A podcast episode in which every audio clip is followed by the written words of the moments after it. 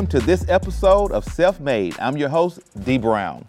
My next guest is a real estate executive and developer who was born in West Point, Mississippi. He has been featured on U.S. News, History Makers, and Time Magazine, just to name a few. He is a successful real estate developer that President Bill Clinton named a visionary in public housing. His rise to success includes him serving as the chairman and managing director of Chicago Public Housing Authority. Please welcome to Self Made, Vincent Lane. Vince, I'm so happy to have you on the show. Thank you for having me. No, absolutely. So, Vince, you are, um, no pun intended, you're a history maker, and uh, your accolades, um, you know, can just go on and on. So, I'm going to just kind of jump into it. And to, to set the stage, I want to uh, tell the viewers about your journey. Okay. Uh, you- you were born in uh, Moss Point, Mississippi, West Point. West Point, Mississippi. Uh, moved to Chicago uh, at an early age. Three months three, old. Three months old, and grew up on the Chicago North Side. South Side, actually, in Woodlawn, in um, uh, Bridgeport. Bridgeport, okay. So talk to us about your early years in Chicago. Well, the early years, uh, my dad uh, worked for 37 years at a smelting plant on the far south side. And my mom was a house uh, mother, and, and she worked part time occasionally. But we went to, um, we lived across the street from Wentworth Gardens, which is a public housing complex. Not the high rise, but a nice low rise, well kept lawns, everything else. And so that actually led me to uh, attend. We had I went to grammar school at Robert S. Abbott. Then I went to technical high school, Tilden Tech, and then went on to serve my first year at uh, University of Illinois in electrical engineering. That brought me, since I got married at 19, to say I can't do a four-year college here at the University of Illinois at the time. It was at Navy Pier and only was a two-year school. So I went to Roosevelt uh, University and uh, majored in finance and accounting. And then I got an MBA from University of Chicago after working and going to school for many, many years. But now your mom was an entrepreneur, right? My mother was, I guess that's where I got it. it's in your blood. we moved from um, 37th and Wentworth, our original address across from public housing, and bought, she bought a two flat. And then she bought a three flat. And then she bought a four flat. And in between, my, she, she was raised in Mississippi, of course. Right. And my grandfather cooked barbecue for all of the white homeowners in, in Clay County. And uh, she, she and her brother started a barbecue restaurant. And then she went and started a, uh, a tavern. And she operated a successful tavern on the south side for 12 years. now, do you think that your mom's ventures influenced your decision to be an entrepreneur? Absolutely. I I have not had a job since 1971. That's the year I was born. wow. Well, I'll be 80 next month, so it's been, it's been a long time I've been working without uh, having a job. right. Well, interestingly enough, I've never held, I've never held a job. Oh, wow. I've never. I've always worked for myself. So um, I've al- I've always eaten what I've killed. Right. yeah. right, right. But now you have been a very successful real estate developer, uh, developing projects, you know, all over the country. What led to you uh, becoming interested in real estate? I guess um, I'd been the first black controller at Mount Sinai Hospital in Chicago um, in 1998. I was approached by a uh, not for profit in 1971, the Woodlawn Community Development Corporation was affiliated with the Woodlawn organization. And they were trying, the Ford Foundation was trying to give the Woodlawn organization a million dollars a year for 10 years to carry out economic development. And I was approached by the head of the uh, co op bank in New York. And so I was interviewed by Bishop Arthur M. Brazier, and we hit it off. I had never knew anything about real estate, didn't know anything about politics, but I thought with my background, I could be make an impact. Right. And I did it. And um, so when I went to uh, Woodlawn Community Development Corp with that million dollars a year for 10 years of, with Ford, we developed in four years almost 1,400 units of housing, Amazing. uh, amazing. supermarket, a gas station, uh, it- it- and we got under construction with a 315 unit uh, mixed income housing complex, which is now uh, sitting across the street from the Obama Presidential Center. Amazing, Vince. That's. Um, I wanted to ask you this question: Do you think that your your time in college, your your your undergraduate and graduate studies, helped prepare you for that uh, career in entrepreneurship? Absolutely, absolutely. Um, and I think the real, the, the real thing that got me involved was watching public housing being built. The um, Robert Taylor Homes, which is the largest public housing complex ever built in America, and um, it was nice at first, but over the years, it became a total, total disaster.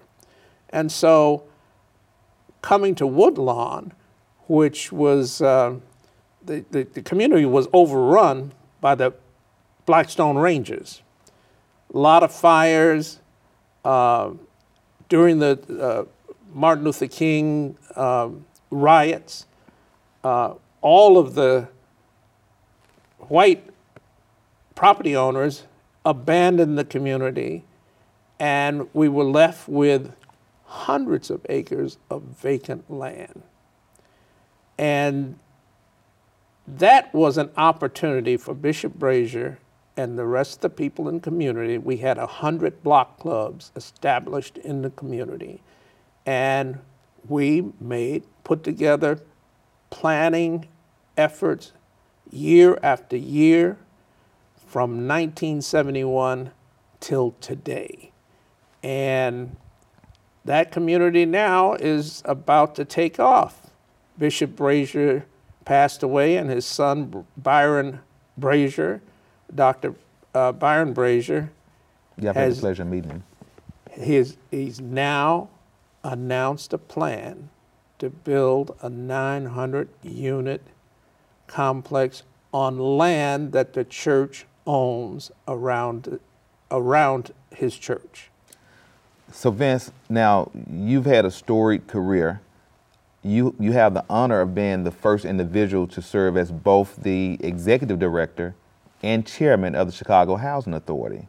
That's never happened be- before, and it hasn't happened since then. Talk to me about your time at the Housing Authority. Well, And how did the appointment come about as well? Well, I was uh, I was chairing a, a, a um, public housing committee at the Metropolitan Planning Council, and um, Harold Washington was the first black mayor of Chicago. He passed away, and when he passed away, they elected Eugene Sawyer as mayor. He's African American as well. Well, he um, he wanted to do something about public housing. And we had had, oh, seven or eight housing authority directors over the last five years. So it was, the housing authority was a disaster. Um, he uh, nominated ex Governor Richard Ogilvie to be the chairman of the CHA.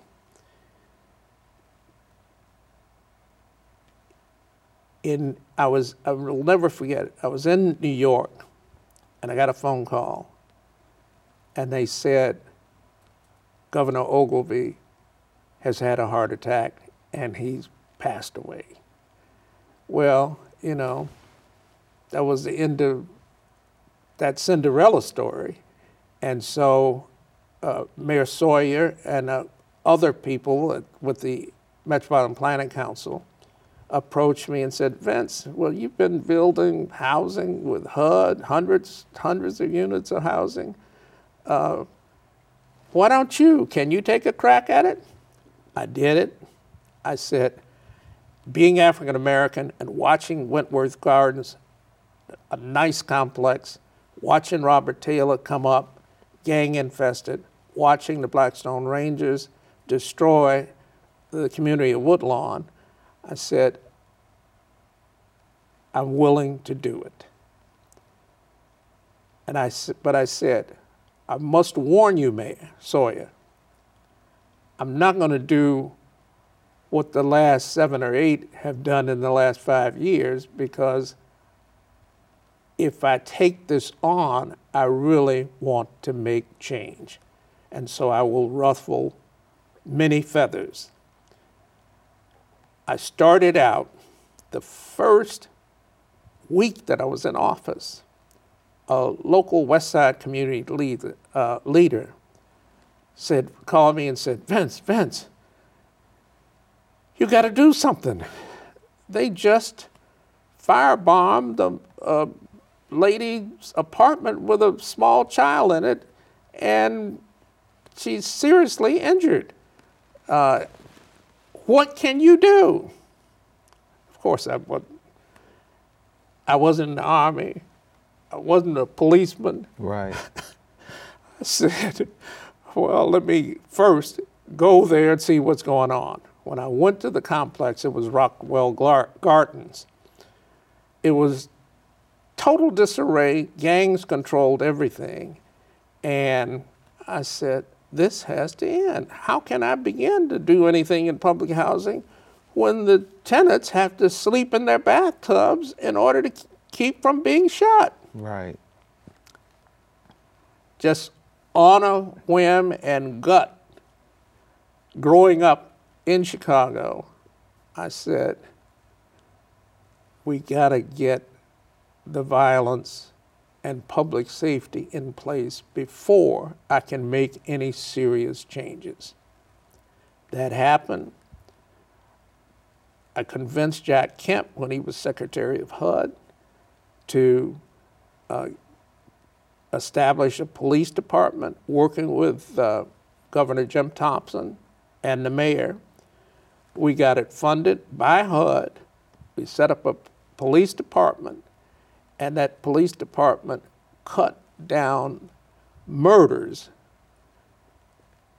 We had 160 murders the year I started, and when we set up the police department, it went down to 60 murders. So I think we made an effort, but the key was the tenants. I said, the tenants, can, they're living here. Why should they have an impact here?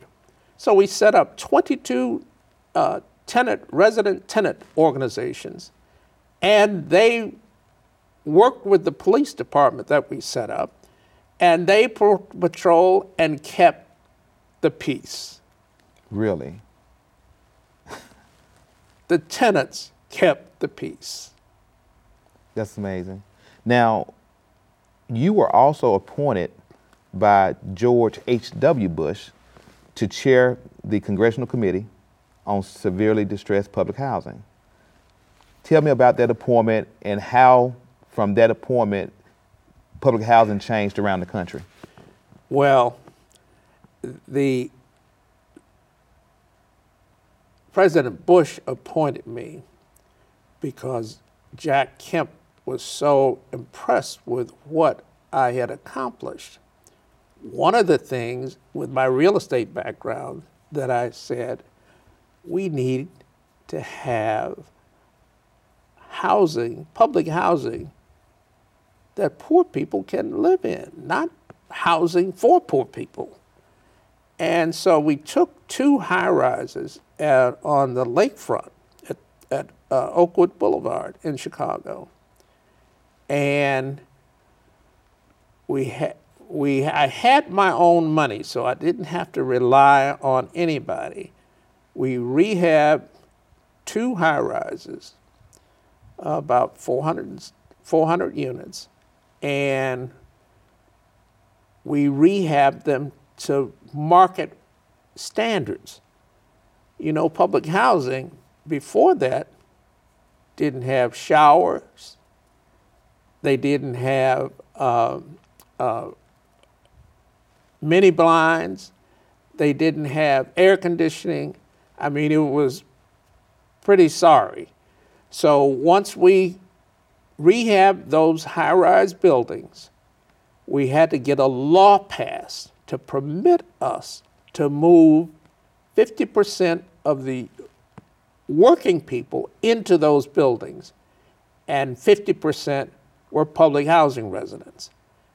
That was, I believe, the major impetus for creating mixed income housing. And that's when President uh, Bush appointed me to co chair the Convention on Severely Distressed Public Housing along with Congressman Green. But unfortunately, Congressman Green was swamped and he never attended a meeting. So I charged ahead, and out of that commission, which lasted about 10 months, President Bush funded the first Hope 6 program, which was the mixed income program, tearing down or rehabbing bad public housing and up to building them to normal standards and then moving incomes, high income people, to live with low income people. And that $700 million in 1991 ballooned to billions and was funded up until the last year of the Obama administration when they implemented choice neighborhoods. That's amazing, and that was a significant impact um, on the public housing uh, market around the around the country. Um, because now, as you know, mixed income communities are everywhere. It's everywhere. It's everywhere. But during your time at the Housing Authority, uh, you conducted an operation called Clean Sweep. Yes. Tell me about that. well, that was as a result of that initial uh, firebombing of that apartment in Rockwell Gardens. I got with the police chief, he was African American, Leroy Martin, and I said, Leroy, what, what can we do? We got to do something. This is, you know, people sleeping in bathtubs. I said, if you work with me, I'll try to leverage some resources, put them together, and if you back me up, maybe we can make a difference. And so in my mind, I don't know where it came from, but I said, we're going to take this because I believe in doing something. When you do something, you get started. You put one foot in front of the other, you keep going. There was a terrible building at 2822 Calumet. And it was just horrendous. I said, met with Leroy, and I said, then I pulled in my staff, and I said, we're going to take this building over. And, well, how are you going to do that? I said, we're going to, I'm not going to tell anybody where we're going, But we're going to 2822 Calumet at 5:30, 6 o'clock in the morning, and Superintendent Martin and his CPD officers are going to be going with us, and all of my maintenance people will be going with us, and then I've hired uh, private security, all set to go, and we're going to surround that building, and we're going to go from the top floor down to the bottom floor. We're going to inspect every unit for uh, emergency maintenance issues. And when we finish going through the building, we're going to build lobbies on the building. And that's important because normal high rises have lobbies. Right. Public housing high rises, none of them had lobbies that were wide open to anybody. So by the end of that day, we cleaned out the building. When we drove up, it was a caravan of CHA workers and the police department. Once we got to the building, you know they have lookouts. The young guys have lookouts. Guns and drugs rained down from the building and because they knew we were coming. So at the end of the day, we had control of the building, we had security, we were building lobbies uh, that were on construction, finished them in about a week. And the security, we set up um, sign in logs and set times for the people to be out of the building. The, the visitors who were not living there, there was time for them to leave. Well, we were very successful. The tenants loved it, but then the ACLU sued me.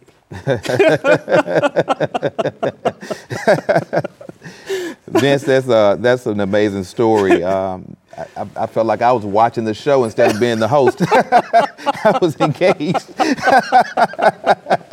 but you've had a storied career. So I just want to know from you, what do you feel like your biggest accomplishment has been? Well, I think um, mixed income housing. I mean, that really is, is the biggest accomplishment. Accomplishment, but housing that poor people can live in, not housing for poor people. And that is taking place 1981 somehow. Somehow, I can't even remember how I got it. I was general partner, made general partner of 1,100 units of public housing, of, of housing, HUD, and rural development housing in Mississippi. Now that was amazing when, when you know I was going to Mississippi in the summers, and we had to drive, couldn't stop because you couldn't stay at a hotel. We had white and black water fountains. I couldn't go to the movie theater unless I went to the balcony. And it was just amazing to me how that occurred, and it was due to that first getting involved in the Woodlawn community uh, and building uh, multifamily affordable housing. You know, that seemed like, um, as I listened to your story, it seemed like a pivotal uh, point uh, in your in your life and your career. Uh, you were you were featured on History Makers mm-hmm. Uh, as well. Um, how did you feel about that honor? I, it was it just blew me away because I, you know, just like I felt about once I realized I'm the general partner of 1,100 units in Mississippi. I said, well, this can't be. and, and growing up at 37th and Wentworth, and that was in the Bridgeport neighborhood, which was the Daley neighborhood, Mayor Daley. It was the Bridgeport ward, the 11th ward. I said, how could I now be a history maker when my daddy was a, at a fourth grade education and my mother ran a bar and, and was a apartment art. I was just blown away. It was really an honor. Well, Vince, you know what they say every day, ordinary people do extraordinary things. and that's why we have this show, Self Made, to feature guys like you who have done just that. And I would like to just thank you so much for taking time out of your busy schedule. I know you are semi retired, but you're never fully retired, but I know you're semi retired. And I appreciate you being on the show, Vince. Thank you so much. Thank you. And to my viewers, thank you for watching. And remember, without you, there's no me.